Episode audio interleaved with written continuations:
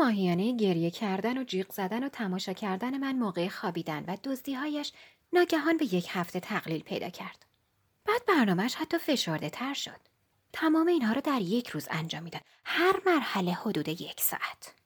بعد به اینجا رسید که تمام اعمالش رو در یک ساعت تمام می‌کرد. آه و ناله و غر زدن و دزدی از روزنامه فروشی بغل خانه. تمام مدت هم اشک میریخت. بعد برمیگشت خانه و لباسش را جر می‌داد و لخت توی خانه راه می‌رفت. بدنش را انگار هل هلکی با قطعات یدکی سر هم بندی کرده بودند.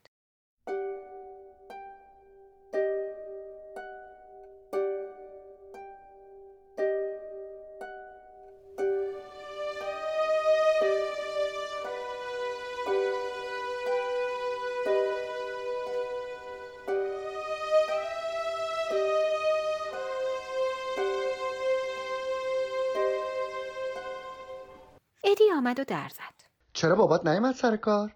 مریضه؟ میشه گفت. میشه ببینمش؟ ادی رفت توی اتاقش و در را بست. بعد از نیم ساعت در حالی که گردنش را میخارند آمد بیرون. انگار به پدرم حساسیت داشت. یا عیسی مسیح تمام اینا کی شروع شد؟ نمی‌دونم. یک ماه پیش. یک سال. ادی از خودش پرسید. چجوری درستش کنیم؟ باید فکرامونو بذاریم رو هم بذار ببینم بذار فکر کنم 20 دقیقه سکوت کرد و از جایش هم تکان نخورد. ادی داشت فکرهایش را میریخت روی هم. جوری که از بینی نفس می‌کشید حالم را به هم می‌زد. هر چند لحظه یک بار هم چیزی که میدیدمش راه نفسش را صد می‌کرد. ده دقیقه دیگر گذشت و ادی گفت میرم خونه بازم فکر می‌کنم و بعد رفت. دیگر بعد از آن هیچ خبری از او نشد. اگر هم ایده درخشانی داشت با سرعت کافی به ذهنش نرسید.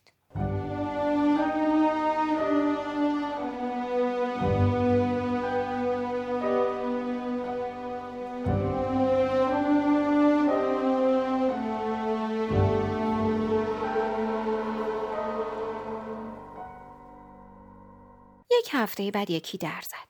رفتم آشپزخانه و نان توست کردم و شروع کردم به لرزیدن. نمی‌دانم از کجا خبردار می شدم دنیا باز چیزی ویژه برایم استفراغ کرده. ولی به هر حال متوجه می شدم. در زدن ادامه پیدا کرد. نمی‌خواستم بار زیادی به تخیلم تحمیل کنم. برای همین با وجود اینکه می‌دانستم کار غلطی است در را باز کردم. زنی با صورت پف کرده و دندانهای قهوه‌ای پشت در بود که نگاه ترحم‌آمیزی داشت. یک پلیس هم همراهش بود. به نظرم نیامد ترحمش معطوف به پلیس باشد. زن پرسید تو کسپردین هستی؟ چی شده؟ میشه بیایم تو؟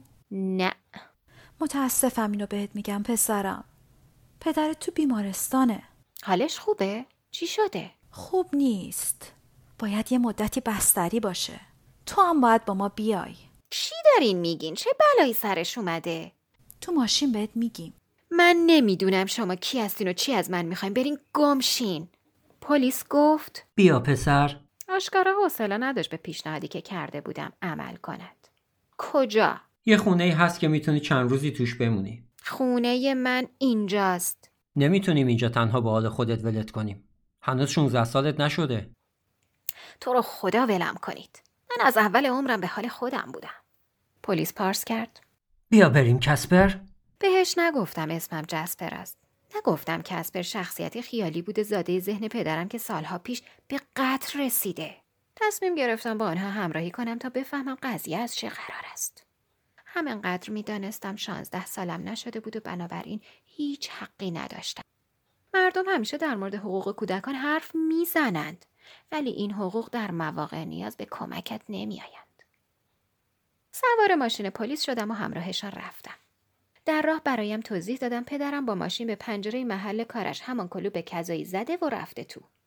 شاید می‌شد این پیش آمد را یک بدشانسی ساده به حساب آورد ولی پدرم فرمان را چرخانده بود و با ماشین دور زمین رقص دور زده بود و زده بود به میز و صندلی و همه جا را به هم ریخته بود. بار را هم نابود کرده بود. پلیس مجبور شده او را به زور از ماشین بیرون بکشد. ظاهرا دیوانه شده بود. حالا هم در تیمارستان بود. تعجب نکردم. وقتی از تمدن نفرت داری و باز هم مجبوری با قوانینش زندگی کنی بالاخره باید تاوان بدهی. از روی قله کوه اشکالی ندارد. ولی پدرم درست وسط ماجرا بود و تناقضات خشمگینش بالاخره با هم شاخ به شاخ شده بودند و از پا انداخته بودندش. میشه ببینمش؟ امروز نه کنار خانه در حومه شهر پارک کردند. چند روز اینجا میمونی تا وقتی یه فامیل نزدیک پیدا کنیم که بیاد و ببرتت پیش خودش فامیل؟ من چنین چیزی نداشتم. خانه یک طبقه و آجری بود. یک خانه عادی. از بیرون خانه معلوم نبود انباری بقایای خانواده های از هم پاشیده است. پلیس بوغ زد. زنی با سینه های عظیم آمد بیرون و لبخندی زد که پیش بینی کردم آنها را بارها و بارها در هزاران کابوس ترسناک خواهم دید. لبخند گفت تراژدی تو بلیت ورود من به بهشته پس بیا و بغلم کن گفت تو باید کسپر باشی و بعد مردی کچل به او ملحق شد و جوری سر تکان داد انگار کسپر خودش است. هیچ چیز نگفتم.